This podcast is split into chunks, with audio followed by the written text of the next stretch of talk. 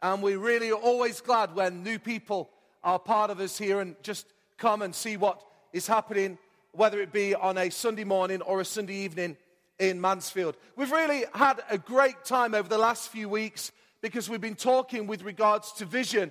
And it's been a real joy to be able to just share three particular emphases that we're wanting to just work in into our everyday lives, reaching, multiplying, and influencing. And I love it when we get stories. If you've got a great story of something that God has done in your life, then please email it to us because it may be that we share it like I'm about to now. But we were talking about reaching, how we wanted to reach people, how we wanted to pray for people, how we wanted to love and serve people.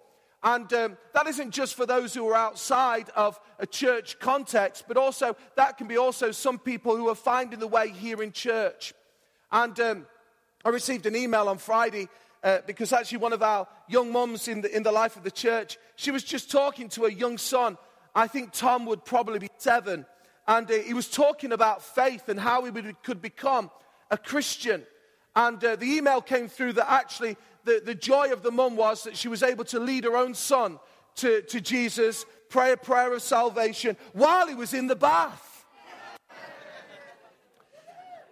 I just love stories like that. I really do. I love, I love that I get to hear stories like that as the pastor of the church. It just fills my heart with such joy when good things are happening in people's lives. Amen? And we're believing for more children to find Jesus. Amen? Can I hear an amen? We're believing for more young people to find Jesus. Can I hear an amen? We're believing for more families and more singles and more older people to find Jesus in these coming days because we want to grow. And it is a real joy to be able to share stories like that. So if you've got stories of God's blessing that's happening, just bring them in and we may just, you know, weave them into messages. Over the next four weeks, it's our joy to be able to talk to you about essentials. And it's my joy to just introduce that subject to us today. This message really springs out of a prayer. And in a moment, I'm going to read from Ephesians in chapter 1. And it's really, there aren't many prayers that are actually written in, and recorded in the Bible. But this is very much a, a, a clear prayer that Paul is praying around the church in Ephesus. And I also want to say that, you know, over the course of the week, there, there aren't many days that go by that I, that I don't pray for the A to Z of Arena Church, praying over you, believing for God to bless you, believing to God, for God to give you wisdom, for strength, for divine appointments, for prosperity, and for blessing. It's important that we pray for one another. And Paul is praying for this church in Ephesus. Let's turn to it, shall we? Let's dive straight into it. Because in Ephesians in chapter 1 and verse 16 through to 19, this is what Paul says I have not stopped giving thanks for you, remembering you in my prayers. I keep asking that the God of our Lord Jesus Christ, the glorious Father, may give you the spirit of wisdom and revelation. I'll just stop there for a moment. Paul is praying, and Paul is praying a particular prayer, and he is praying that the, the, the, the, they, the, the people would, would receive a spirit of wisdom and revelation. What I've realized is actually it is the job of the pastor to bring a particular emphasis to the church, and that is one of the things that I want to do, and one of the things that we want to do, whoever's on the platform, is to actually bring clarity to people's lives. We want you to see this clearly. It's, it's, it's my job to be able to show you clearly. So you have one of those divine moments where you say, Ah, I see it. I've got it. That's what it means. And Paul is praying this kind of prayer. And he said, I want you to receive the spirit of wisdom and revelation. You see, when we begin to see things, when we begin to get clarity, then, and we begin to understand what God's plan is for our life, this fixes a whole load of things. And so Paul then goes on to say four things, four prayers that he prays. He says this the first thing, I pray that you may know him better. I pray that you, what he's basically saying is, I pray that you would know God. I pray that you would have a closeness of relationship with God. You may be that you're here today and you don't know God. And I want to say, I absolutely love the fact that every week we have people who come and sit in our services and who don't know God. And by the way, if you've been sitting here for some months and you still don't know God, you're still very welcome because we like people to go on the journey. But I also love the fact that there's people who have come into this place who didn't know God and now actually do know God. You, you're actually understanding who God really is. There are other people here who it isn't that you, you, you, you don't know God, you do know God, but I pray, like Paul, that you may know God better. I pray that as a result of being here in this place today, that you will actually know God better. The second thing he says is this I pray that the eyes of your heart may be enlightened. How many of you know that our hearts have eyes? It's the filter. It's the filter. There are things that we see, but there are things that we see deep within us that resonate in our heart. And some of those things also cling to our hearts, good and bad. Let me just address some of the bad stuff because there's stuff that can get in our hearts that are classified under the word issues, hurts, pain, disappointment. And Paul is basically saying, I pray that the eyes of your heart may be enlightened. How I look at that, and I think what Paul is really wanting to say is, I want your, your, the, the eyes of your heart to be free. I want your, your hearts to be able to be free of all these kinds of issues, free of the pollution, free of the issues. So you are liberated. Your, the eyes of your hearts become alive and free. This is what he's saying. I pray that the eyes of your heart may be enlightened. Why is he saying this? In order that you. So there's a reason. These things he wants you to know God. He wants us to, you know, experience the, the eyes of our hearts being enlightened in order that you may know the hope to which he has called you. Hope has called every one of us. There's a hope that rests over every one of our lives. There's something that God has destined for every one of us to do. I want to say every one of us are called. You may say, no chance. You know, you're, uh, no, you're the pastor. You're the one who's called. You're the one who's called to be on, on this platform. Let me tell you, we are all called. Every one of us are called. Every one of us has been called with something to do. But the problem is this we don't often get to the hope, okay, which He has called us because our hearts are often full of issues.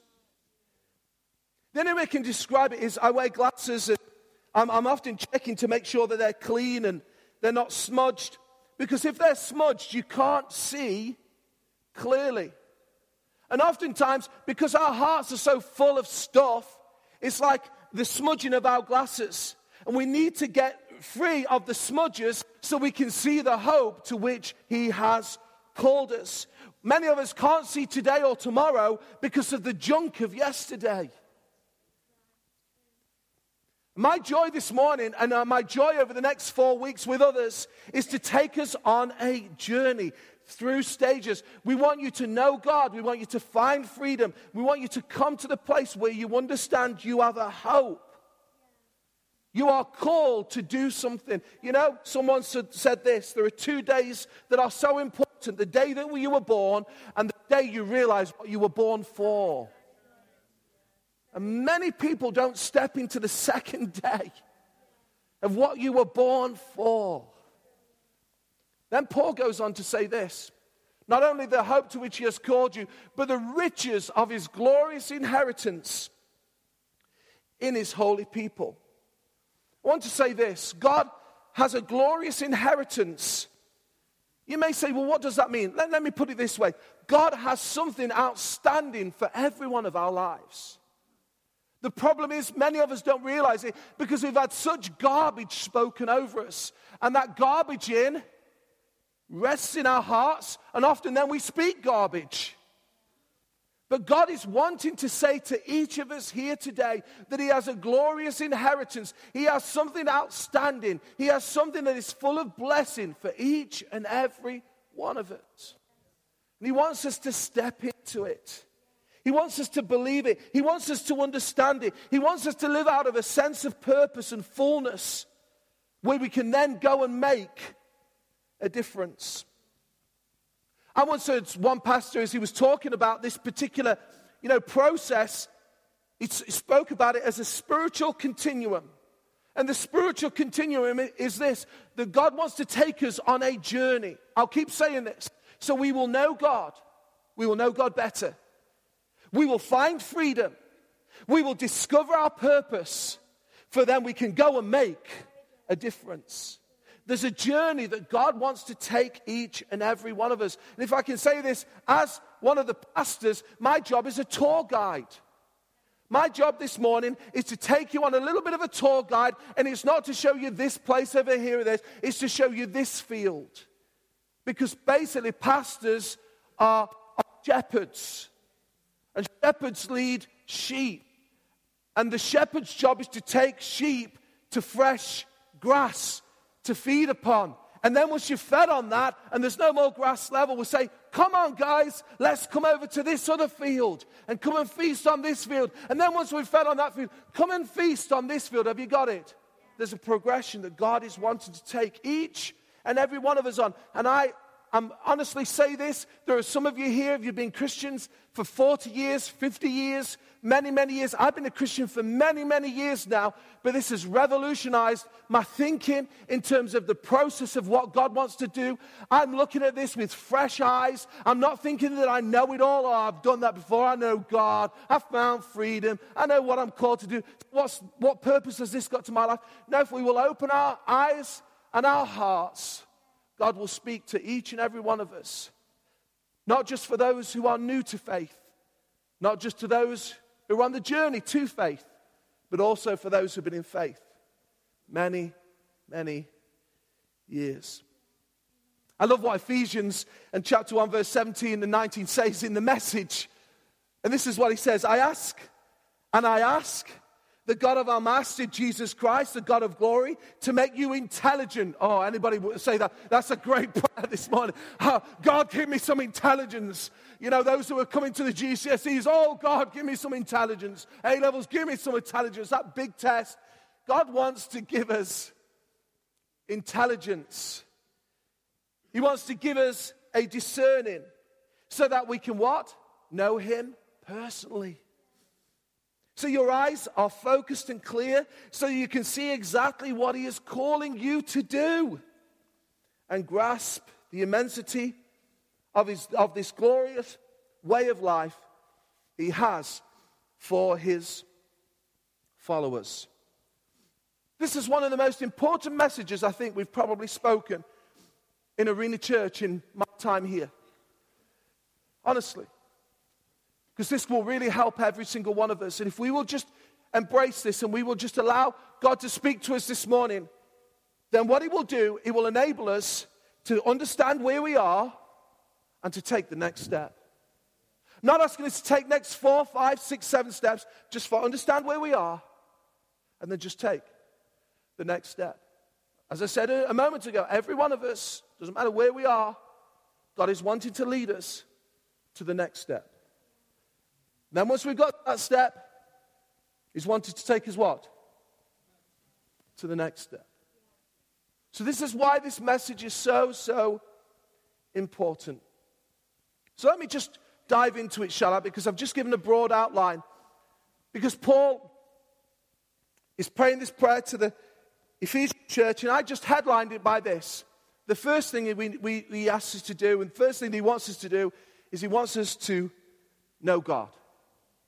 He then says this, as we've read it in the message, that you will know him personally. There's some people who've been here and you know his songs and you know his church, you know how things work. You might even know me, you might even know Phil, you know some of the guys around.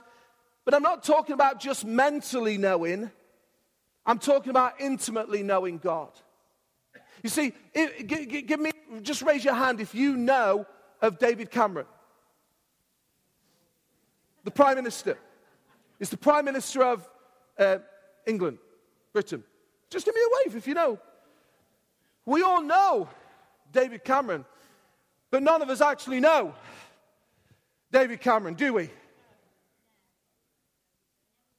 You know his name, but we don't actually know him. And there's a common Greek word that runs through the New Testament when it uses the word know. I don't want to get too technical here, but I just want to say it's this gnos, gnosko. And gnosko is not just about knowing, as in, well, I sort of know. The know of gnosko is that we know intimately. We know intimately. The kind of know Paul is addressing here is that he wants us to know God intimately. He doesn't just want us to know about him, he wants us to actually know him. Do you understand? I come across many, many good people, good people, who even know some of the Bible, who know all the hymns, they know how to pray. But when you talk to them about a living relationship with Jesus Christ and knowing God the Father, there's a blank look upon their face. Because they know all about Him, but they don't actually know Him intimately. Paul is wanting to address this to the Ephesian church, and I just challenge us this morning that we would know God and that we would know Him personally. The kind of know, as I've mentioned, is actually the one that where it addresses the issue with Adam and Eve. Where it says Adam knew his wife, I don't want to go into all the details here, but basically what it's saying is that Adam knew his wife. Joe, give me a wave if you know what I'm talking about. And then they had a child. It was that kind of knowing. It wasn't just knowing of, he actually knew. I was thinking on this for a moment because I remember my mind came back to it as I was just preparing this. And many of you know that I, I, I gave my life to, to the Lord as a 11, 11 year old 11, 12, I can't ex- exactly remember the absolute date, but it was 11, 12, it was that kind of age. But prior to that, I remember we used to have gospel. Can anybody remember the gospel services on Sunday night? Every Sunday night was a gospel service. Even though there were no new people in, everybody always preached the gospel. And it was just how it worked. But I remember one distinct time when the pastor who, who was there gave an appeal and I remember putting my hand up. And all I can remember was I would probably be five or six, and him taking me to the pastor's vestry.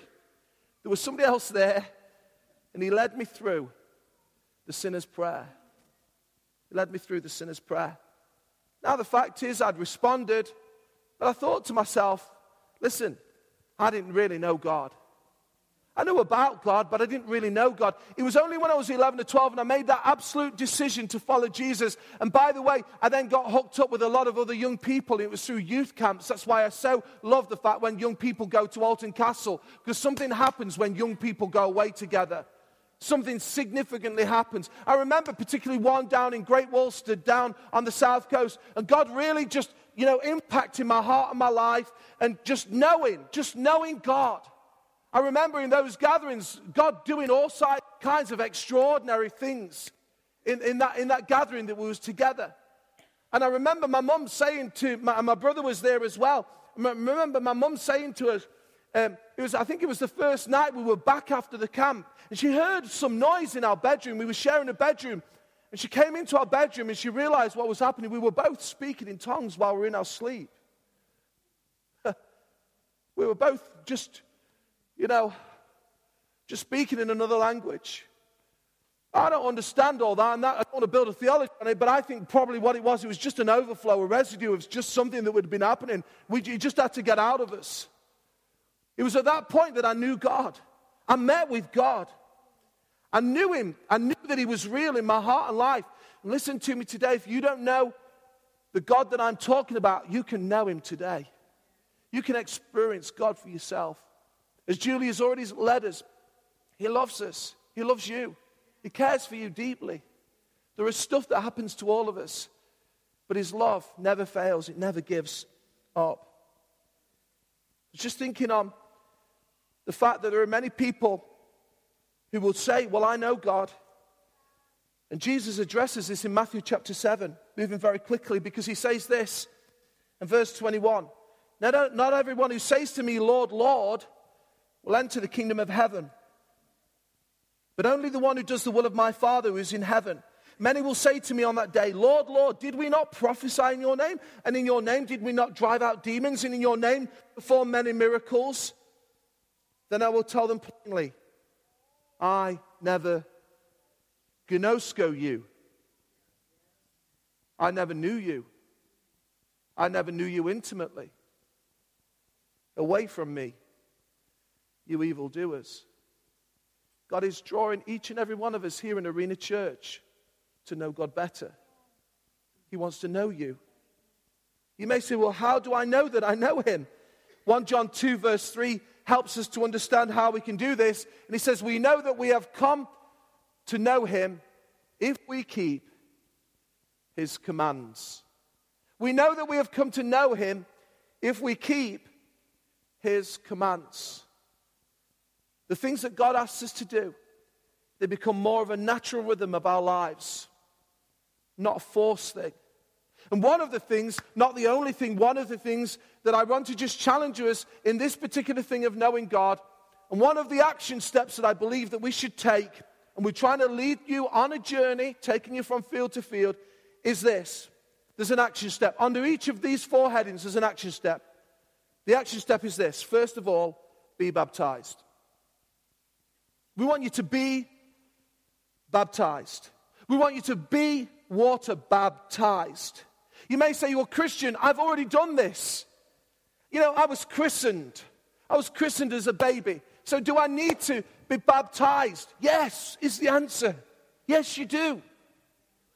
You may say, Well, I did it when I was eight or nine, but I really didn't know God, and surely I can't do it again. Is that not, not disrespecting? No, it isn't. It's just confirming and celebrating what's happened in the past. But you've now come to the point where you say, I've decided to follow Jesus for myself. I know him intimately. We want to encourage each and every one of you to come to the point where you say yes to Jesus and where the next step of your life is that you say, I want to be baptized in water. For those who are still a little bit unsure, let me say to you every example of baptism in Scripture is post decision. And when I'm talking about uh, baptism, I'm talking about full immersion. There are 27 examples in the Bible, and every one of them is post decision. Got to make a decision, an understanding decision, a discerning decision, an intelligent decision, a mature decision. And if you've done that, then I want to encourage you to be baptized. I'm so glad that already we've got people who are saying yes, they want to be baptized on the 27th of March. And I just encourage you, at the end, I'm going to make this uh, mention of it again, but I just encourage you to put your name down. The second thing I want to just go into this is because we see that not only do we need to know God, but we need to also find freedom. The, the verse is that the eyes of your heart may be enlightened. Find freedom. Now you know God, He now works on your hearts. What happens is your heart becomes, the filter of your heart becomes clear and clean. You know, there are some people who say, I've tried, I've done this. I heard somebody actually just this week say, I did a New Year's resolution and I failed after the second day. Well, you will do. Because it's impossible to change our lives without Jesus Christ being in our hearts. It really is. The big issues of our lives, I think it's almost impossible to do them outside of Christ. But this is what happens. When Jesus comes into our lives, we now have the power to deal with the issues that are in our hearts, those hurts, those disappointments, those fears that we were, we were singing about even today. Can I get an amen in this place? You're very quiet. When we get saved, those issues, those hurts, those addictions, we now have the power to address them. Proverbs 4, verse 23 says this Keep your heart with all diligence, for out of it spring the issues of life. Everybody say, issues of life. Let me say, we all have issues. If you don't think you have an issue, that is the issue. We all, we all have issues. Every single one of us. At different degrees, but we all have issues. And God is wanting to bring every one of us to a point where we find freedom in our hearts.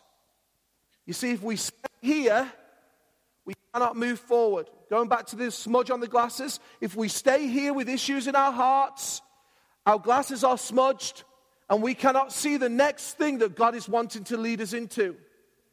Because of the junk of the past will keep us slaved to where we are now. Am I speaking to anybody? You may say, well, Christian, that's great, but how do I find freedom? It's surely got to be between God and me. Well, of course it is. It's confessing our sins to before God and He's faithful and just to forgive us. But I don't think it's just about that. Please hear me very carefully. You've heard me say this from last summer. I was really impacted by this verse in James in chapter 5 and verse 16. Here we read that James says, Therefore, confess your sins to each other. Everybody say, Confess your sins to each other and pray for each other so that you may be healed. I thought it was literally just about me taking the things to God and that was enough. And of course, God's forgiveness and salvation flows, His mercy flows. But actually, there's a power that happens if we want to find real freedom that we confess our sins to one another. I'm not talking about standing before you now and telling you everything that I did yesterday and the day before, even though you love that to write down the pastor did this. I can't, can you believe he did this? Don't feel so bad now. I'm not talking about that. I am talking about finding people that you can confess your sins to and that they will pray for you so you can find healing. I wonder if people have got that in their lives beyond a spouse. I wonder if there's people who here you could say, well, we've able to confess. And we know that those people will pray for us. And we know those people will keep a confidence. And we know those people will not blab it all over Ilkeston. And we know those people love us. And we know those people won't think anything worse of us. In fact, actually, they'll think more of us because they've been honest. It's the first part of finding freedom, guys. It really is. It doesn't come naturally to me because I'm quite, although I'm out here, here, there, up here, I'm actually quite closed in many areas. Would much rather just keep things to myself, mull things over. Caroline often has to say to me, What is going on in your heart? We have a Friday day and we'll go for a coffee and if she's, she'll, she'll just say to me, What is going on in your heart? Because it doesn't come naturally to me. But I've realized there is a power.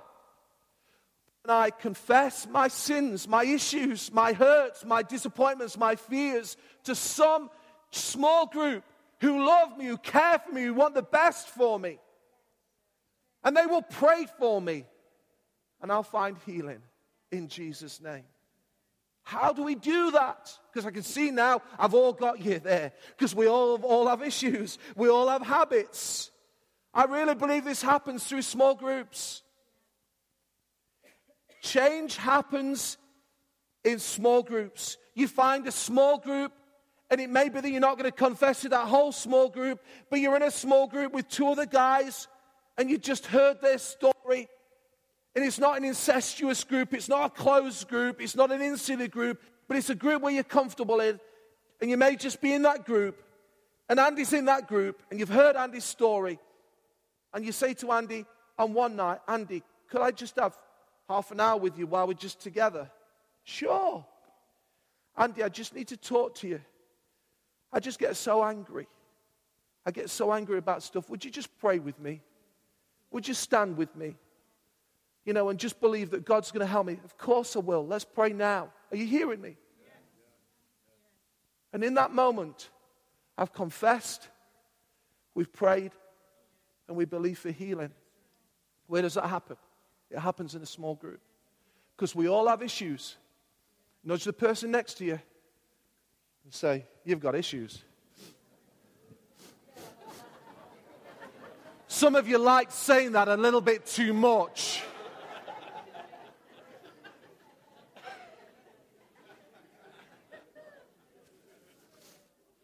You really, really enjoyed saying that, didn't you? Some wives to your husbands, you've got issues. I'm glad I wasn't sat down there. I really am. The action step here, said after each one, is get in a small group. We've got small groups that are coming online. I'm glad to announce that Bob and Mandy are going to be releasing a small group. That's right, I'm not. Yeah, they're going to be releasing a small group, and there's going to be small groups that are more coming online. There's others who are in training. We want to see everybody in small groups. We're on a bit of a journey, how what they look like. And I, I have to say, I'm, I, I'm wanting to see groups of different kinds of shapes and sizes. If you want to do, I understand there's a few guys who love cycling, go and have a cycling group. If you want to go and have a walking group, go and have a walking group. We've got to give some definition to it. But the whole point, it's an opportunity. It's not about the cycling, it's not about the walking. It's about the fact that you can connect and you can just talk to someone and they can help you on your journey. Are you hearing me? The third thing is, and I love this because Paul uses the phrase in order that when we read Ephesians 1. The eyes of your heart enlightened in order that. We've got to deal with these two before we can to progress to number three. The third field is this that you will discover your purpose and that you may know the hope to which he has called you. You can't discover your purpose until you've found freedom. And when you realize you've been called to a hope, it gives you and instills in you a sense of purpose.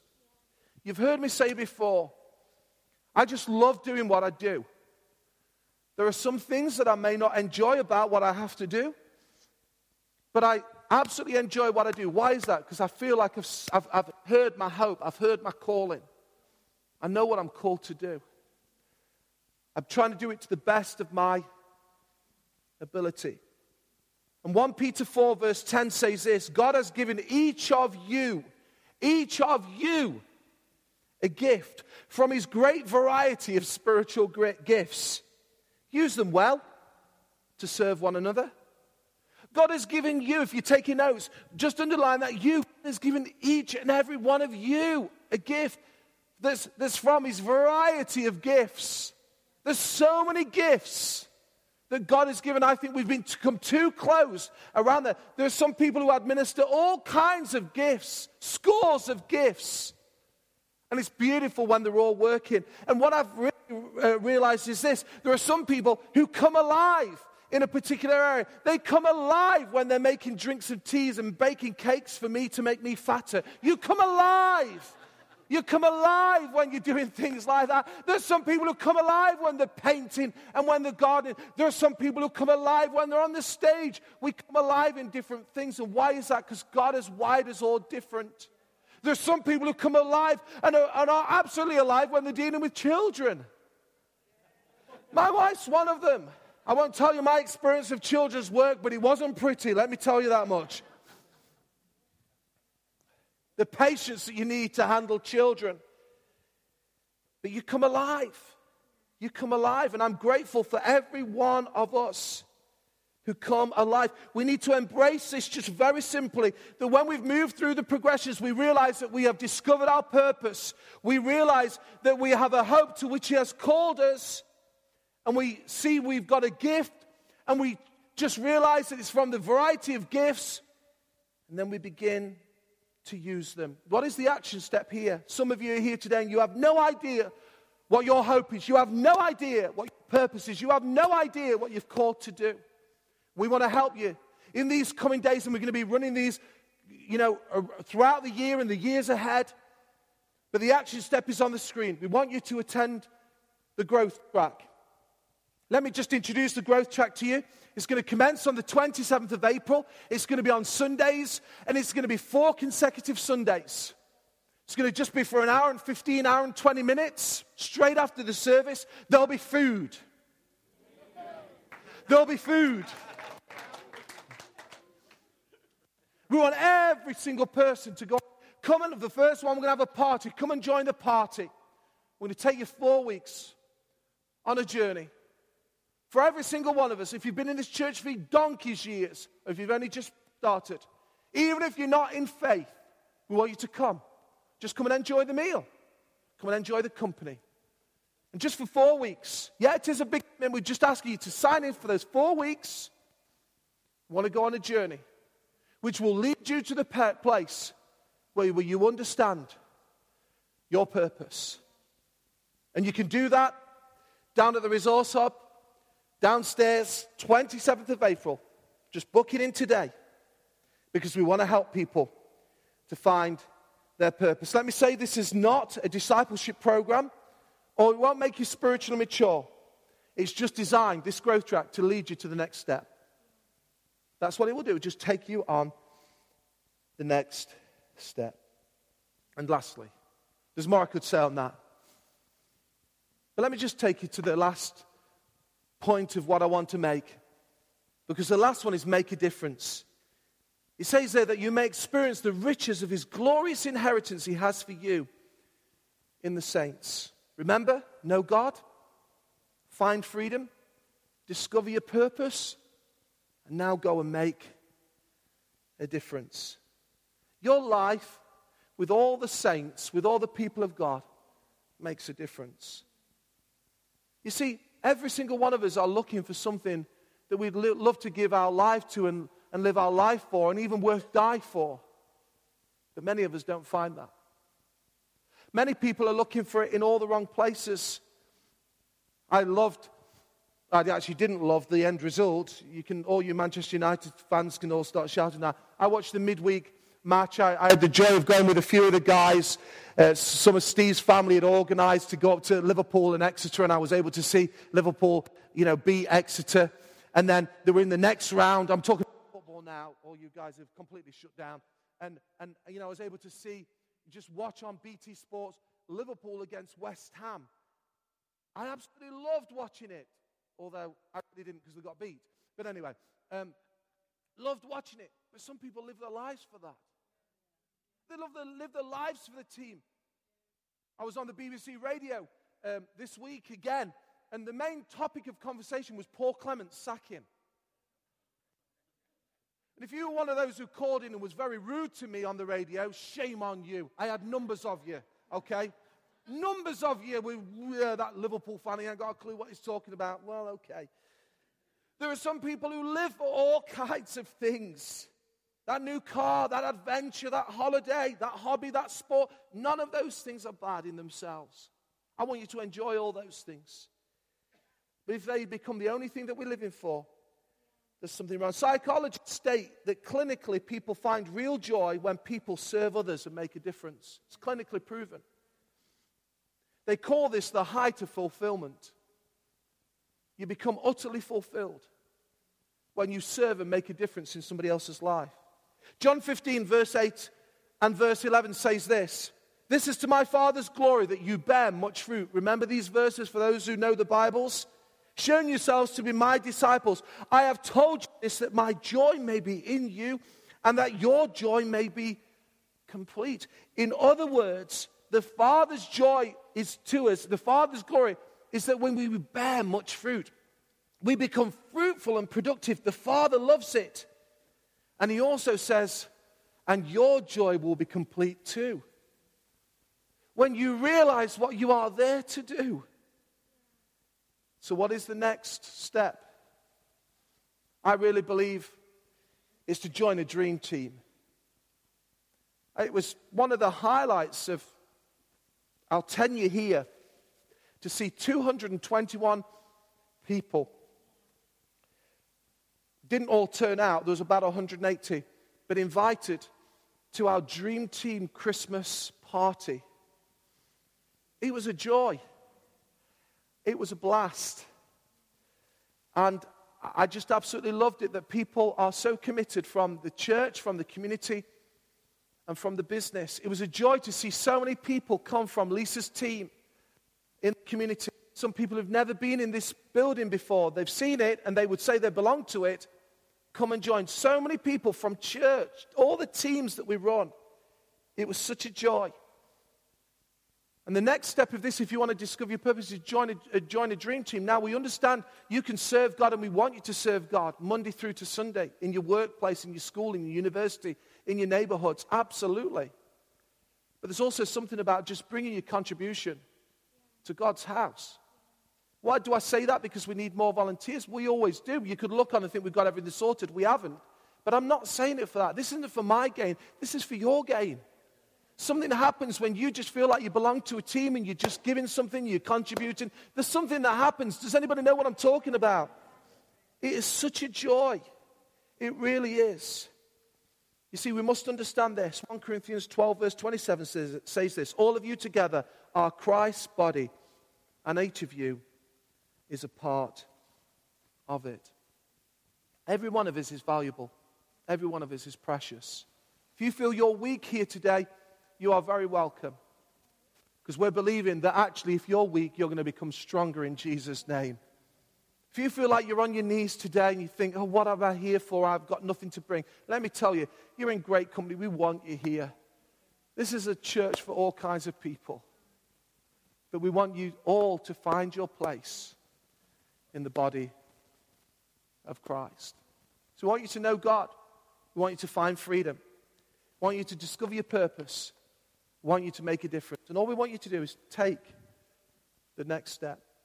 Can I just draw you in now and draw it to a close? Because I think there are some people here who need to make, take the next step with regard to water baptism. You know Jesus? You've made a decision. You don't know everything about him, but you've made a decision. You've never been baptized. You've been christened, or you may have been done it years ago and it didn't mean anything to you. You just did it because you just thought you had to do it. I'm encouraging you to go and give your name today. Don't delay. Go and give your name today down in the resource hub, the reception area. Because on the 27th of March, which is Resurrection Sunday, on Easter Sunday, we're going to have a great baptismal service. We want you to invite all your friends, all your family. We want you to tell people about what God has done in your life. I heard this story a few weeks ago with regards to water baptism and shows you the cost of it. You know that song, I've decided to follow Jesus? I'm not going to sing it out because you don't want to hear me, Pam, sing it. But it came out of a story because in the 19th century, there's a Welsh missionary that went to Assam in northeast India. And he spoke to a number of people. And there was one particular convert, a Hindu, who converted to Christianity. And the chief heard about it in this area. True story heard about it in this area and brought him before the middle of the village and said, Renounce your faith. And the man stood there and said, I have decided to follow Jesus. They said, If you do not renounce your faith, we're going to kill your wife. They brought the wife out. He said, No turning back. No turning back. They slit her head off. He said, then went on to say, They said, Are you going to renounce? He said, The cross for me world behind me. And they split his throat too. As a result of this is true. You can check it out all on, all on it's the internet. It's not fake. It's all there. This is where all, the song came out of. Somebody took that story and wrote the song. What was his name? The guy who wrote the song, so you know. Sadhu Singh wrote the song that we now sing now. As a result of that, the chief saw the faith and conviction. It was reported that the whole village, he, he said, because that's how it was, the whole village needed to convert to Christianity. This was the decision that this man decided to follow Jesus. Baptism is all about saying, I've decided to follow Jesus, no turning back. Anybody with me this morning? No turning back. I did forget to say something very important. I do apologize just before I give the appeal. I have some wonderful guests here Stephen and Alini and their two boys. Stephen and Alini are great pastors in Scotland. So they've been allowed, they had the border control check, and they've come down here just for a few days.